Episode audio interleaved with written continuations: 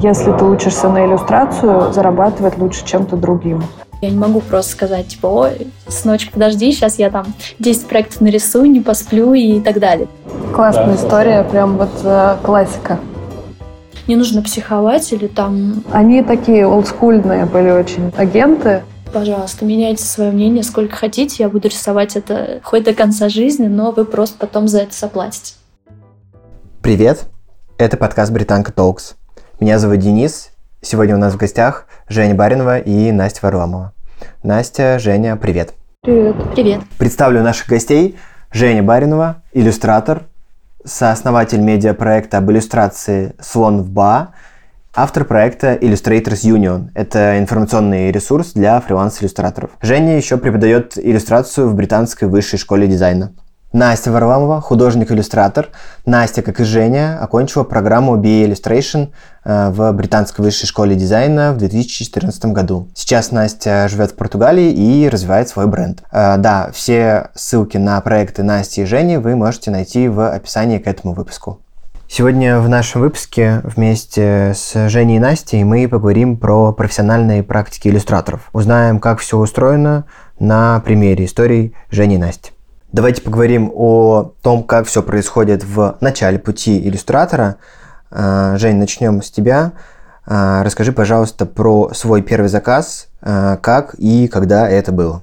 Да, первый заказ э, был через достаточно значительное время после того, как я закончила институт. Ну, то есть там были какие-то сначала небольшие заказы, достаточно свободные, не очень хорошо оплачиваемые, какие-то проекты, которые я делала самостоятельно или самостоятельно инициировала. Но, тем не менее, своим самым первым заказом я считаю заказ на серию иллюстраций для Creative Review, для журнала. И это был, ну, почему я считаю его самым первым? Потому что он был результатом моих действий. Я отправляла им свое портфолио, я отправляла им там набор открыток. Я позвонила им арт-директору и спросила, получили ли они мои открытки, э, на что арт-директор мне сказала, какие из них ваши. Э, у меня тут целая стопка писем всяких, э, и я сказала, вот там в прозрачном конверте открытки, ну, и их описала.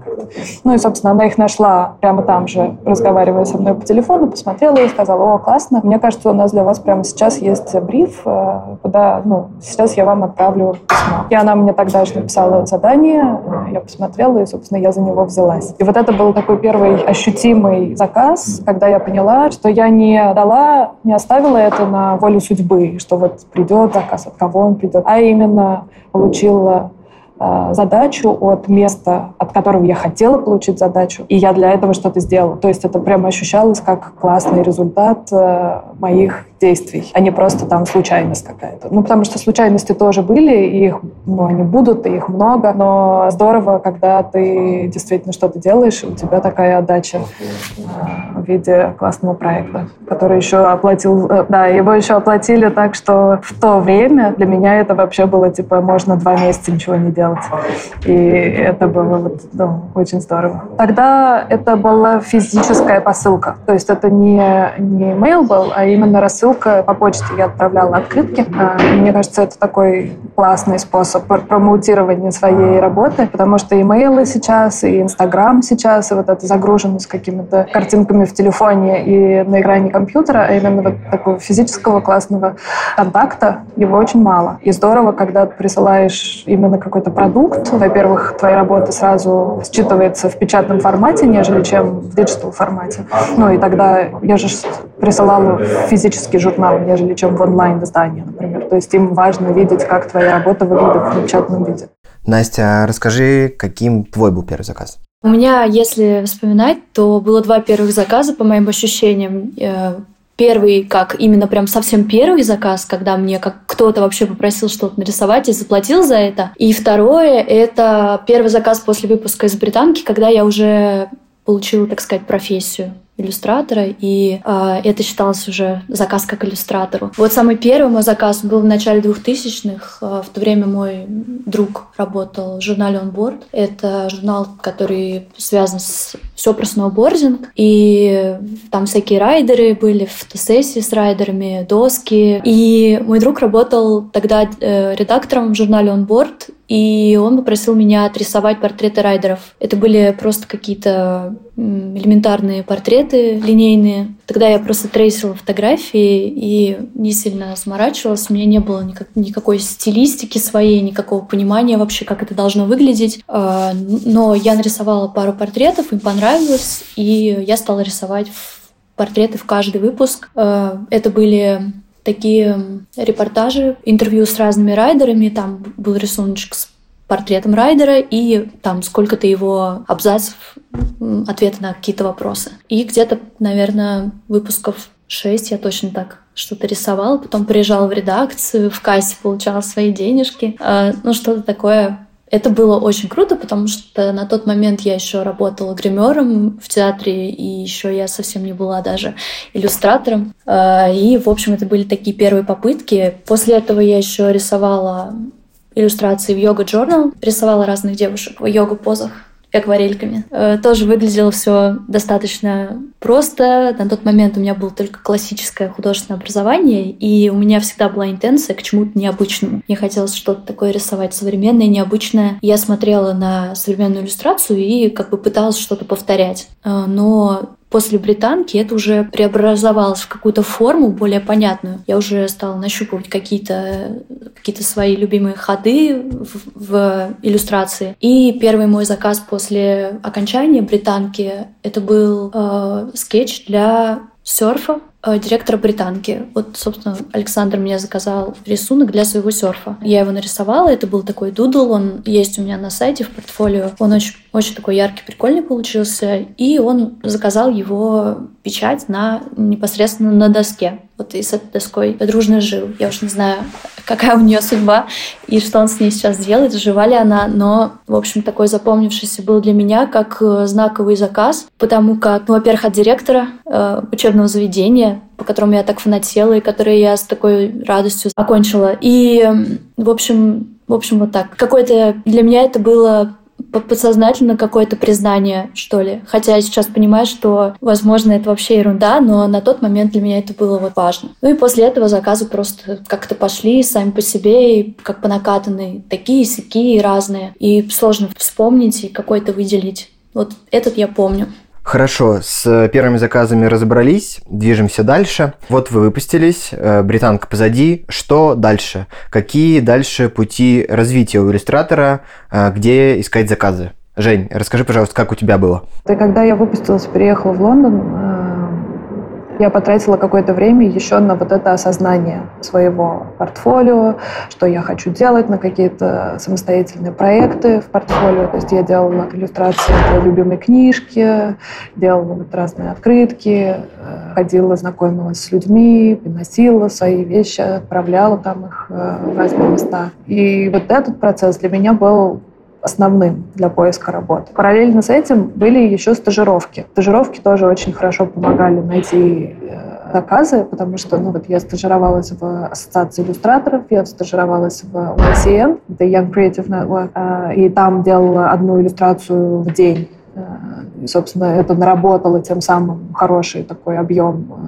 визуальный именно портфолио. Участие в конкурсах тоже очень помогло, то есть как э, выпускница тоже мы участвовали в DNAD, Design and Advertising. Это такое ежегодное шоу выпускников э, разных вузов Великобритании, которое проходит в Лондоне. Там огромная посещаемость. Это такое место, где э, потенциальные заказчики как бы скаутят себе иллюстраторов и дизайнеров. И, собственно, там меня нашло иллюстраторское агентство. Но от этого агентства мне не пришло в итоге ни одного заказа. То есть я с ними была примерно полтора года, внесла там взнос, ну там надо оплачивать какие-то промо-материалы. Они такие олдскульные были очень агенты, то есть пока они пытались найти мне заказы, я уже самостоятельно их очень успешно находила впоследствии. То есть э, то, что я делала самостоятельно, там, используя Behance, используя свои личные контакты, используя своих новых знакомых, и все эти стажировки, они, они давали больше результатов, чем вот это агентство. В итоге я оттуда ушла, конечно, чтобы не, лишних денег не тратить.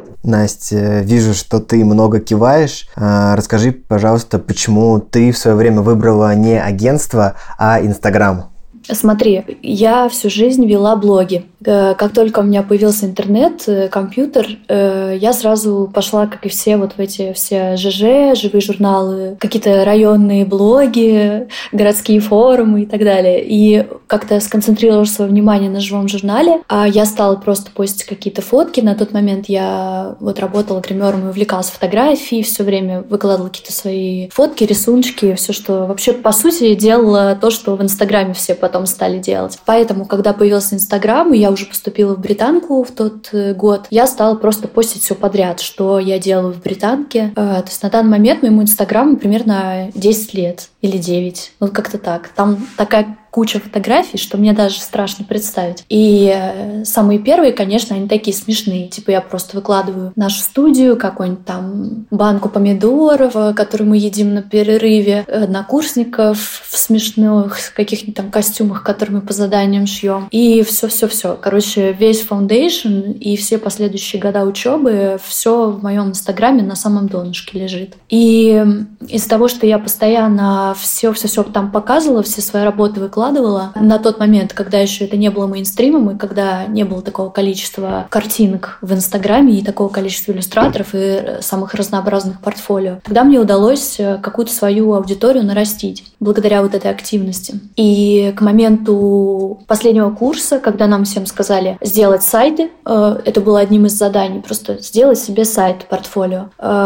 Я сделала сайт, и у меня уже был этот раскрученный Инстаграм, и агентство оно... Я даже на самом деле не вижу в нем для себя никакого смысла сильного. Да, агентство мне не сильно помогает, э, и помогает больше вот эта социальная активность, знакомство, общение с реальными людьми и такое мелькание, да, там в глазах аудитории, которые так или иначе тебя запоминает, и когда какие-либо где-либо заказы э, приходят, э, даже там знакомые люди, допустим, слышат или видят у кого-то запрос на какой-либо иллюстративный заказ, они вспоминают меня и отправляют ко мне. И таким образом, просто уже как сарафанное радио, я получаю эти заказы. И в том числе 80%, можно сказать, заказов заказов всех, они, конечно же, приходят из Инстаграма. Это была такая цель, даже вот в течение моей учебы это была такая цель быть в каком-нибудь иллюстраторском агентстве. Это было как некое достижение. Э, то сейчас я, например, лично для себя не вижу в этом никакого смысла. Смотри, э, получается, если клиент толковый, грубо говоря, то он скорее придет к иллюстратору напрямую, нежели чем через агентство. Ну, так скажем, э, вообще индустрия вот всех этих э, иллюстративных дел, она очень большая, и чем больше клиент, тем больше инстанций между ним и тем, кто реализует э, заказ. И большие крупные клиенты, они тоже работают со своими агентствами. И получается вообще э, такая, как пять рукопожатий. Не то, что ты там с клиентом коммуницируешь, а ты, допустим, коммуницируешь с агентом от клиента. А бывает еще такое, что если у тебя тоже агентство, да, которое представляет тебя, то это получается, что агент от клиента коммуницирует с агентом от тебя и доносит что-то тебе. То есть ты через трех человек можешь получать свой заказ и реализовывать его в то время как каждая из этих ячеек берет себе процент за реализацию твоей работы. Вот такая штука. Ну, то есть большой прям клиент, он не придет к тебе напрямую, не скажет, «А давай-ка ты нарисуй, потому что, ну, там огромные, это огромные корпорации, в которых просто нету конкретного одного человечка, который будет за это ответственен, так скажем, да, у них тоже есть там свой какой-то штаб, либо это арт-отдел какой-то, маркетинговый, который вот этим всеми делами занимается, либо это на, наемное какое-то агентство, которое тоже занимается для этой кон- конкретной компании всеми такими творческими делами, которые нужны этой компании. И они уже внутри этого своего агентства да, ищут людей, которые, если у них внутри не находится такого художника, который делает этот э, проект, они находят его извне. И тоже, конечно же, берут себе какой-то за это процент. То есть это очень многоступенчатая коммуникация и вот такое вот многослойное сотрудничество, которому просто нужно один раз понять, и потом все, и потом все как по маслу будет работать. Ну, я бы еще хотела добавить, наверное, потому что Настя говорит, что действительно, ну, напрямую редко приходит огромный заказчик к иллюстратору, просто потому что это еще и некие риски для заказчика. Иллюстратор может не выполнить работу, может там... Ну, агент также дает какие-то гарантии о том, что работа будет выполнена так или иначе. Но тут еще важно понимать, наверное, то, что если все-таки иллюстратор хочет заниматься на огромных проектах, ну, работать для огромных проектов, и при этом не очень усердно их искать самостоятельно, то э, здесь агентство помогает. Просто агентство должно быть классное. Ну вот у нас очень мало сейчас опыта хорошего ведения дел с точки зрения того, как иллюстраторское агентство должно работать. Во-первых, мало агентств, во-вторых, то, как работа строится, тоже не всегда корректно. Действительно, как ведется коммуникация между агентом и иллюстратором, тоже далеко не идеальная структура системы. А, мой опыт агентства сейчас, он мне абсолютно комфортен, потому что я не делаю абсолютно ничего для того, чтобы искать заказы в Англии и в Ирландии. При этом кто-то это делает за меня и получает 11% э, дохода за то, что они это делают. я более чем довольна. Я готова взять свою, ну, на себя ответственность за то, чтобы искать заказы здесь, в России, потому что я хорошо знаю язык и местную культуру, и как, как ведется коммуникация, а там пусть за меня делает это кто-то еще. Если вы посмотрите там, на разных э, популярных э, и успешных иллюстраторов э, европейских, у каждого будет по 3-4 агента, при этом агент будет отвечать за конкретную страну. То есть один агент во Франции, другой агент там, в Штатах, третий агент в Великобритании. А свое местное дело они менеджерят сами. И это очень классная практика, да. Вот это классная мысль. Я бы на самом деле тоже очень хотела, чтобы у меня какое-то такое заграничное агентство было, потому что русское, ну вот я так пока не сильно вижу в нем, да, логику для себя. А вот иностранное вообще я здесь не понимаю, как мне клиентов искать, кроме как, опять же, идти со всеми подряд разговаривать и знакомиться и показывать свои работы. А вот было бы круто, да. Может быть, это такой next step э, в развитии. Хорошо, про поиск работы поговорили, движемся дальше. Жень, э, вопрос к тебе. Скажи, пожалуйста, откуда у тебя такая вовлеченность в тему? Как так произошло, что ты стал экспертом в области профессиональных практик иллюстратора? А, может быть, э, какое-то событие повлияло или у тебя был какой-то негативный опыт? На удивление, даже мне самой негативного опыта, какого-то травматичного у меня не было. У меня был только хороший опыт. И мне кажется, это связано как раз с тем, что я очень э, рано в своей практике настроила вот эти границы и какие-то правила работы, э, благодаря, конечно, стажировке в Ассоциации иллюстраторов. Это прям источник для меня было вдохновение. Это Британская ассоциация иллюстраторов, э, собственно, некоммерческая организация, которая помогает э, иллюстраторам составить договор, ну, там, определить стоимость работы.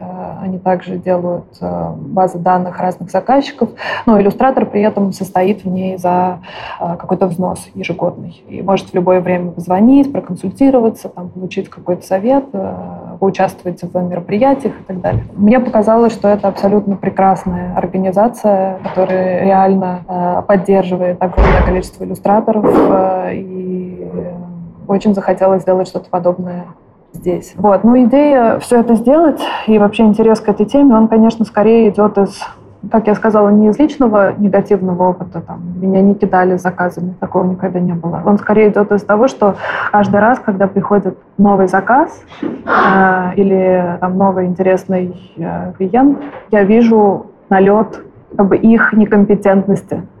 Э, наверное, так. То есть э, я понимаю, что это не проблема иллюстраторов исключительно. Это проблема с двух сторон. И очень часто тот факт, что иллюстраторы, предыдущие, которые с этим заказчиком взаимодействовали, например, они это делали не очень корректно и там соглашались на суммы меньше и э, строили свою работу как-то не очень организованно. Это задает некие некие критерии для заказчиков в том числе.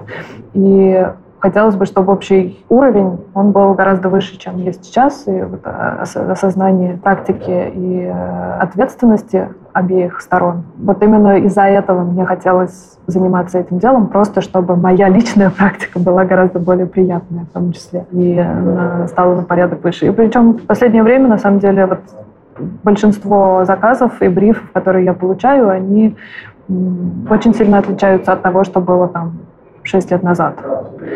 И они действительно стали лучше, и действительно э, стали гораздо более там, продуманные, структурированные. Э, даже вот формулировки задачи, постановки задачи в свободе, которая дается художнику в том числе.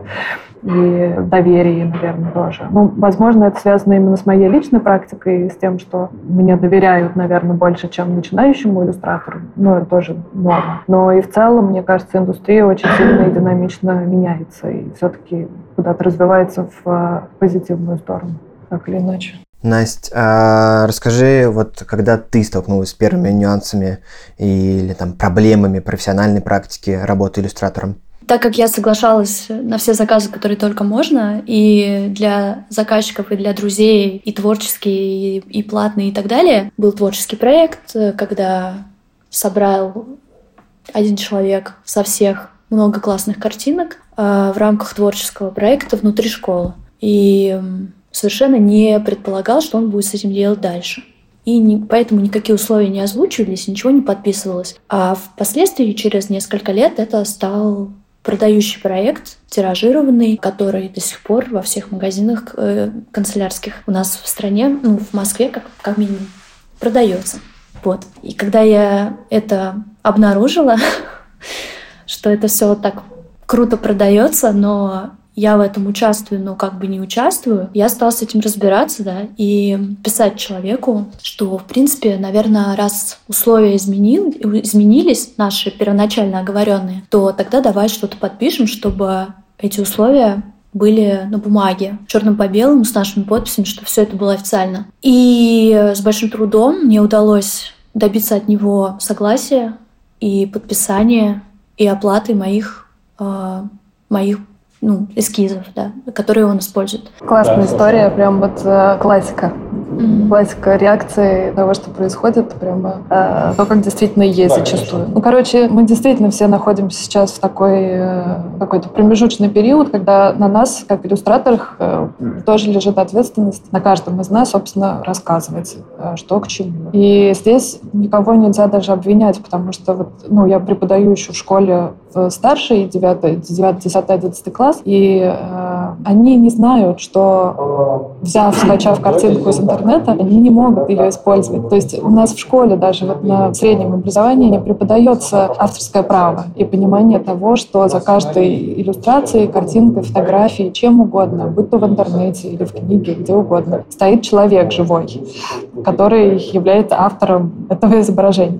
И, ну, я, ну, это же проблема интернета тоже, цифрового права. И не знают, как найти автора, если нашли картинку. Хотя сервисов масса. Ну, вот обратного поиска по картинке, например. Там не всегда указывают авторство, даже если используют это в некоммерческих целях. Ну, там ставят себе новую аватарку в Facebook. Вроде как это... Ну, что с них взять? Они не получают с этого дохода, но тем не менее, вот сама практика, она не очень, э, не очень этичная целом. пока, пока вот эта культура цифрового права, она не настроена совсем. Нет каких-то правил четких, которые бы все понимали, что, как, зачем делать. Хорошо, а, выяснили, что в коммуникации между иллюстратором и большим а, брендом или онлайн-изданием а, есть много тонкостей, много нюансов.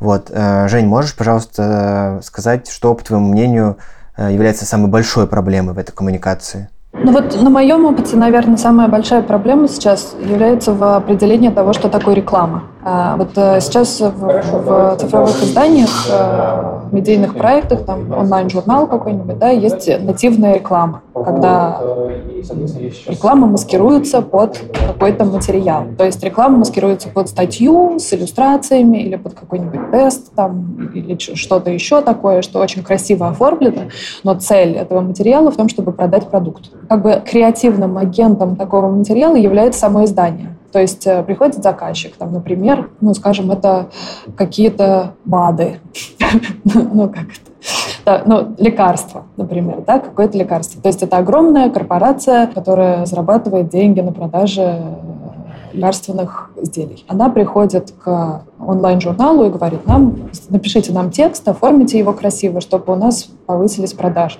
Ну, условно, очень-очень грубо, но примерно такая система. И, соответственно, онлайн-журнал ищет иллюстратора, который смог бы оформить этот материал.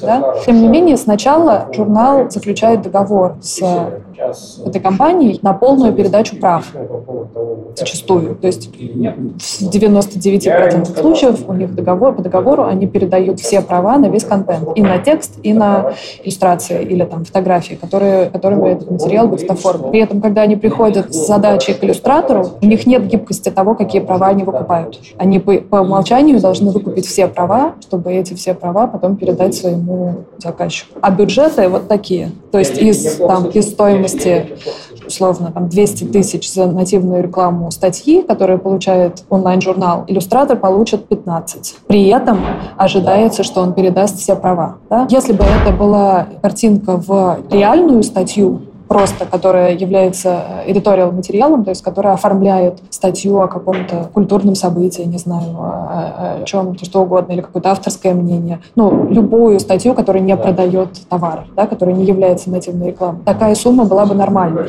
да, на однократную публикацию, за оформление э, редакционного материала. Когда речь идет о рекламе, о продаже товаров, суммы абсолютно другие. И вот этого еще понимания, вот, как, бы, как оценивать рекламу в интернете, нативную рекламу в том числе, его нет. И понимание того, что заказчики, это промежуточный заказчик, да, то есть это онлайн-журнал, не нужно все права сразу передавать э, своему клиенту. То есть надо тоже работать на каких-то условиях, например, там, на однократную публикацию или на публикацию только в составе этой статьи. Вот как Настя говорила, что если уж сделали там какой-то мюрал на стену, то э, это одна стоимость. Если вы хотите еще как-то дальше использовать и расширять э, права, то за это нужно платить дополнительно.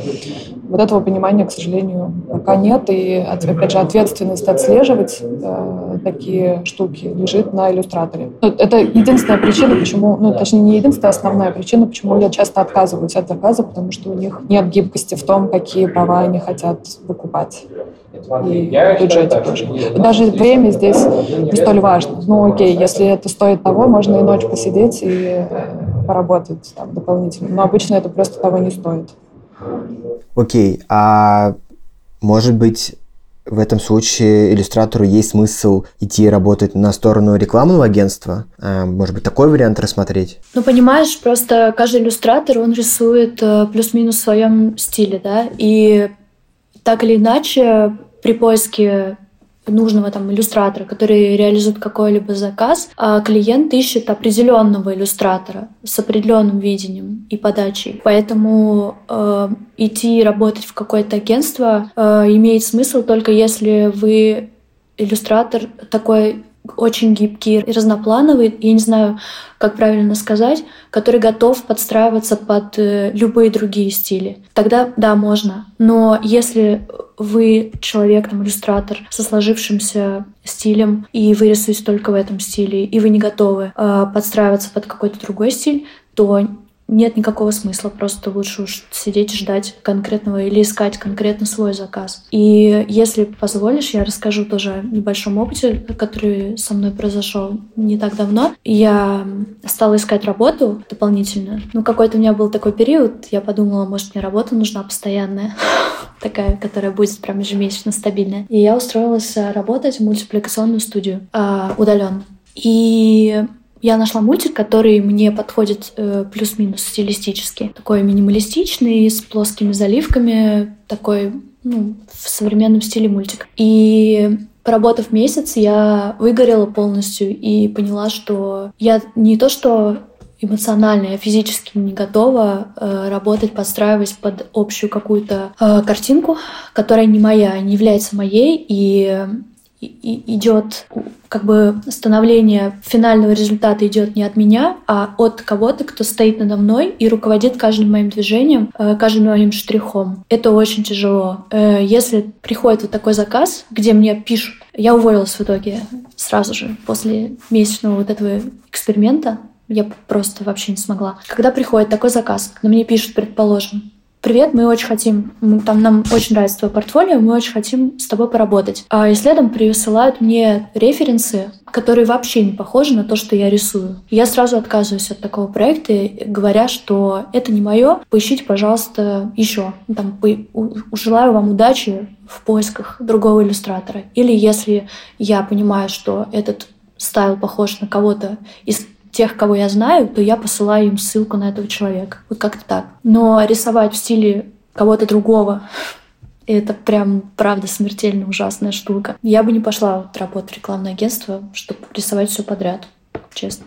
Да, я, я, согла, я соглашусь с Настей. Мне кажется, это такой очень индивидуальный э, вопрос. Кому-то это действительно очень подойдет, потому что нравится менять, нравится искать новый подход к каждой задаче. Кому-то это совершенно абсолютно. Я точно так же, как Настя, приветствую, когда э, с брифом приходят референсы моих работ и говорит о том, что они заказывают работу именно мне, говорит о том, что мне доверяют с моими решениями. А, и вообще они какое-то время посидели, посмотрели, проанализировали, выбрали. Такие заказчики прям вот нет им цены. И это на самом деле редкость. Иногда приходят референсы, которые ну как-то отдаленно похожи, или, или же мне нужно уточнить дополнительно. Вот вы прислали референс, они принадлежат другому художнику. Видели ли вы мои работы? Они говорят, да-да-да, мы видели, нам все нравится, делайте, как вы делаете, и все такое. Ну, то есть надо пройти какие-то дополнительные уточняющие еще этапы, чтобы понять, э, наладить вот эту связь. Но в целом, вот если нас слушают э, заказчики иллюстрации,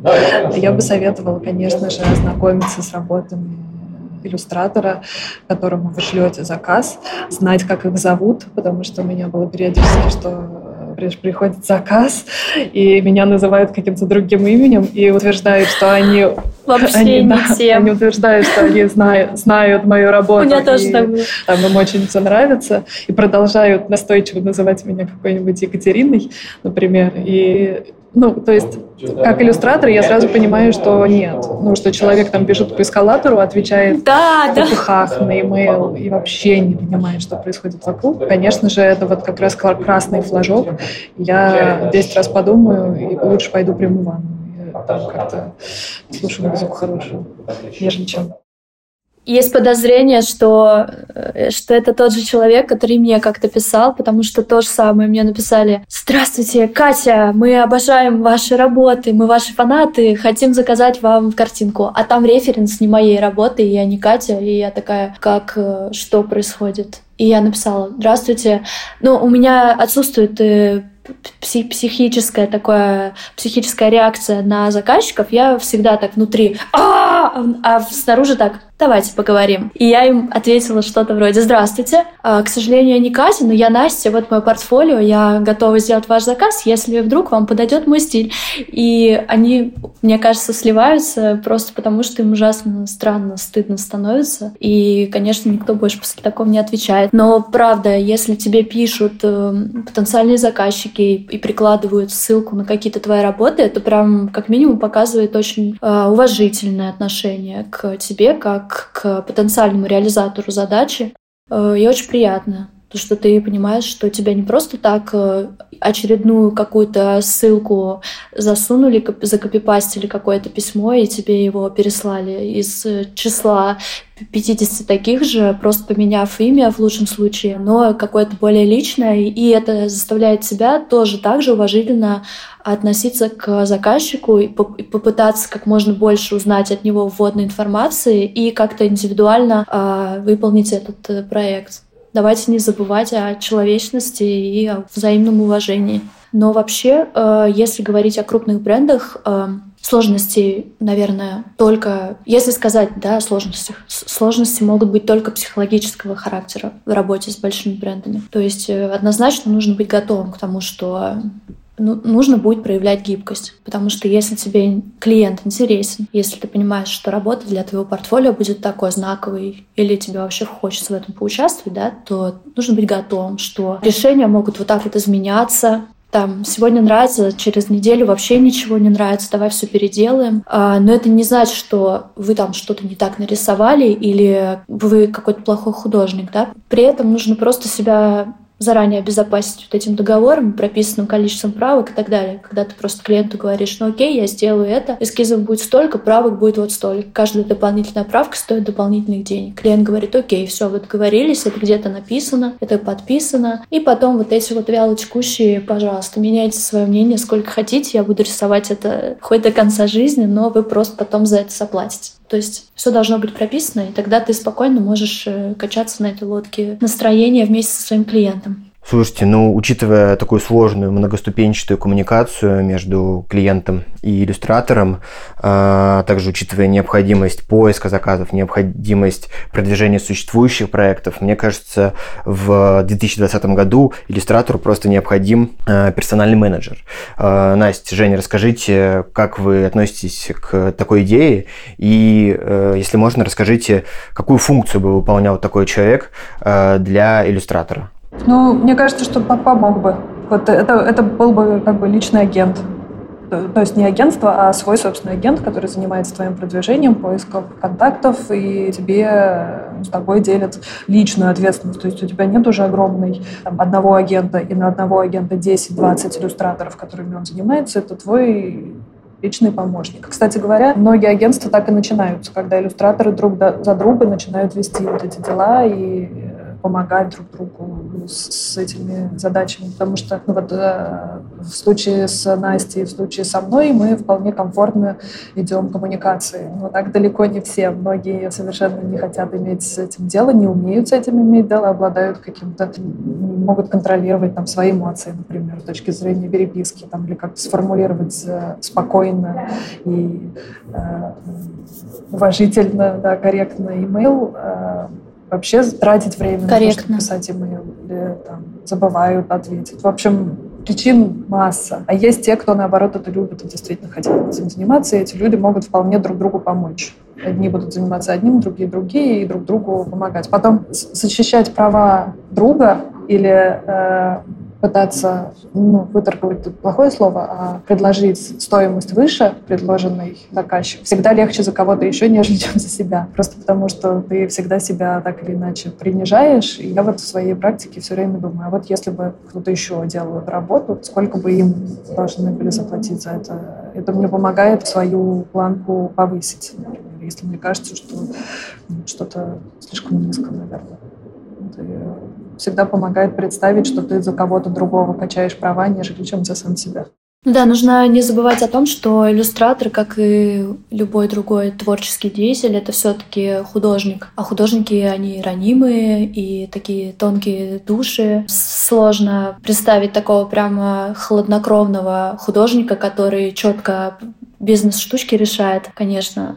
Все равно это что-то связанное с чем-то таким очень личным. Ты не всегда такой ходишь и думаешь, я крутая, я вообще все могу, все горы сверну и, и миллионы заработаю, я вообще круче всех. Конечно, нет. Ты ходишь и думаешь, блин, кто-то лучше рисовать стал, кто-то там, у кого-то проект крутой, а у меня вот что-то ничего. И, и это особенно сейчас, в период вот этой осведомленности всеобщей в этих соцсетях, эти портфолио в Инстаграме, сколько появилось иллюстраторов других, ты ты просто в любом случае ты все время сталкиваешься с тем, что ты либо сравниваешь свои работы с чьими-то работами, или свой успех там, или свой неуспех с чьим-то успехом. И нужно, не знаю, какой-то либо баланс, либо действительно находить вот этого помощника, который будет вот именно хладнокровным. В общем, да, это глобальная работа над, именно над собой с точки зрения профессионала не с точки зрения художника, там тоже много работы внутренней происходит, но вот как профессионала, как человека профессии, там работы внутренней масса. Да. И круто, если ее делит с тобой кто-то, кто не подвержен вот этому влиянию эмоциональному. Женя, к тебе большой последний вопрос. А, читал и слушал а, твои лекции. Ты говоришь, что некоторое время назад а, ты оставила full тайм преподавание, больше сейчас занимаешься фриланс-практикой, и вообще в твоей карьере наступил такой период осознания, и ты находишься в фазе иллюстратора 2.0. Можешь, пожалуйста, рассказать про этот переход, э, расскажи, э, на каком этапе карьеры ты сейчас находишься, и можешь завершить э, своими профессиональными планами. Что в будущем тебя ждет, что планируешь, куда движешься? Сложный вопрос. Я на самом деле уходила на год из британки я преподавала совсем, ну, то есть я только вела курс весной, модуль про как раз профессиональную практику иллюстрации на бакалавре. В прошлом году я, в общем-то, не преподавала практически совсем. И э, вместо этого действительно фокусировалась больше и в Союзе, и в своей практике иллюстраторской, и пыталась найти какие-то, найти время именно для творческой стороны практики, потому что чувствовала, что в этом есть необходимость. А в этом году на первое полугодие я немножечко вернулась в преподавание, но я ухожу в декрет с января.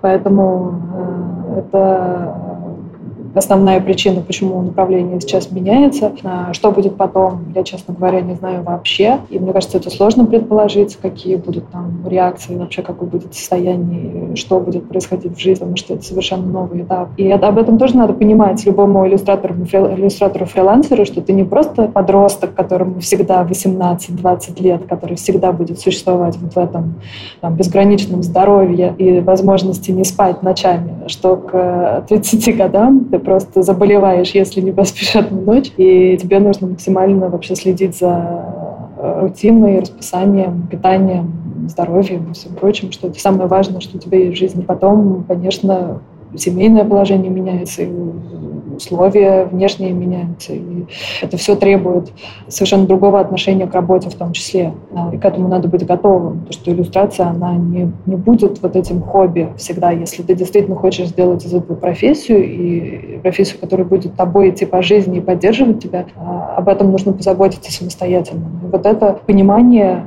оно последние несколько лет росло, и я старалась как-то оттачивать навыки и э, организационные процессы своей практики. Поэтому, мне кажется, сейчас вот если я попадаю на какое-то время из работы, это не сильно должно повлиять на мою практику в том числе. То есть, мне кажется, вернуться будет возможно. Не знаю, захочу ли я это делать, это другой вопрос.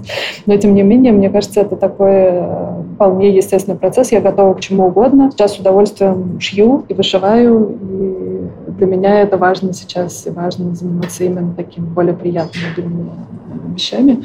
А, а потом посмотрим.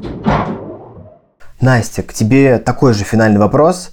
А, расскажи, пожалуйста, чем сейчас занимаешься, какие проекты и э, куда движешься дальше, какие планы на будущее? А, я просто м- плыву по течению, назовем это так. То есть я делаю какие-то свои проекты, какие-то заказы, местные какие-то заказы, так как я переехала, я пытаюсь здесь тоже найти, ну, не назовем это клиентами, но как какие-то зацепки, да, чтобы сделать что-то творческое. Вот на данный момент за год я расписала две стены. Одну в офисе местного переводчика, другую в кафе, недавно открывшемся в Лиссабоне. А также немножко продаю свои уникальные работы, коллажи, какие-то скетчи в одном из э, тоже местных кафе в Лиссабоне. Стараюсь как-то нарастить аудиторию местную, потому что меня тут мало кто знает, и русскоговорящее сообщество здесь огромное, очень много наших ребят, и 50%, если не больше из них предприниматели, которые что-то открывают, что-то делают, и вот я с ними максимально коммуницирую. Вот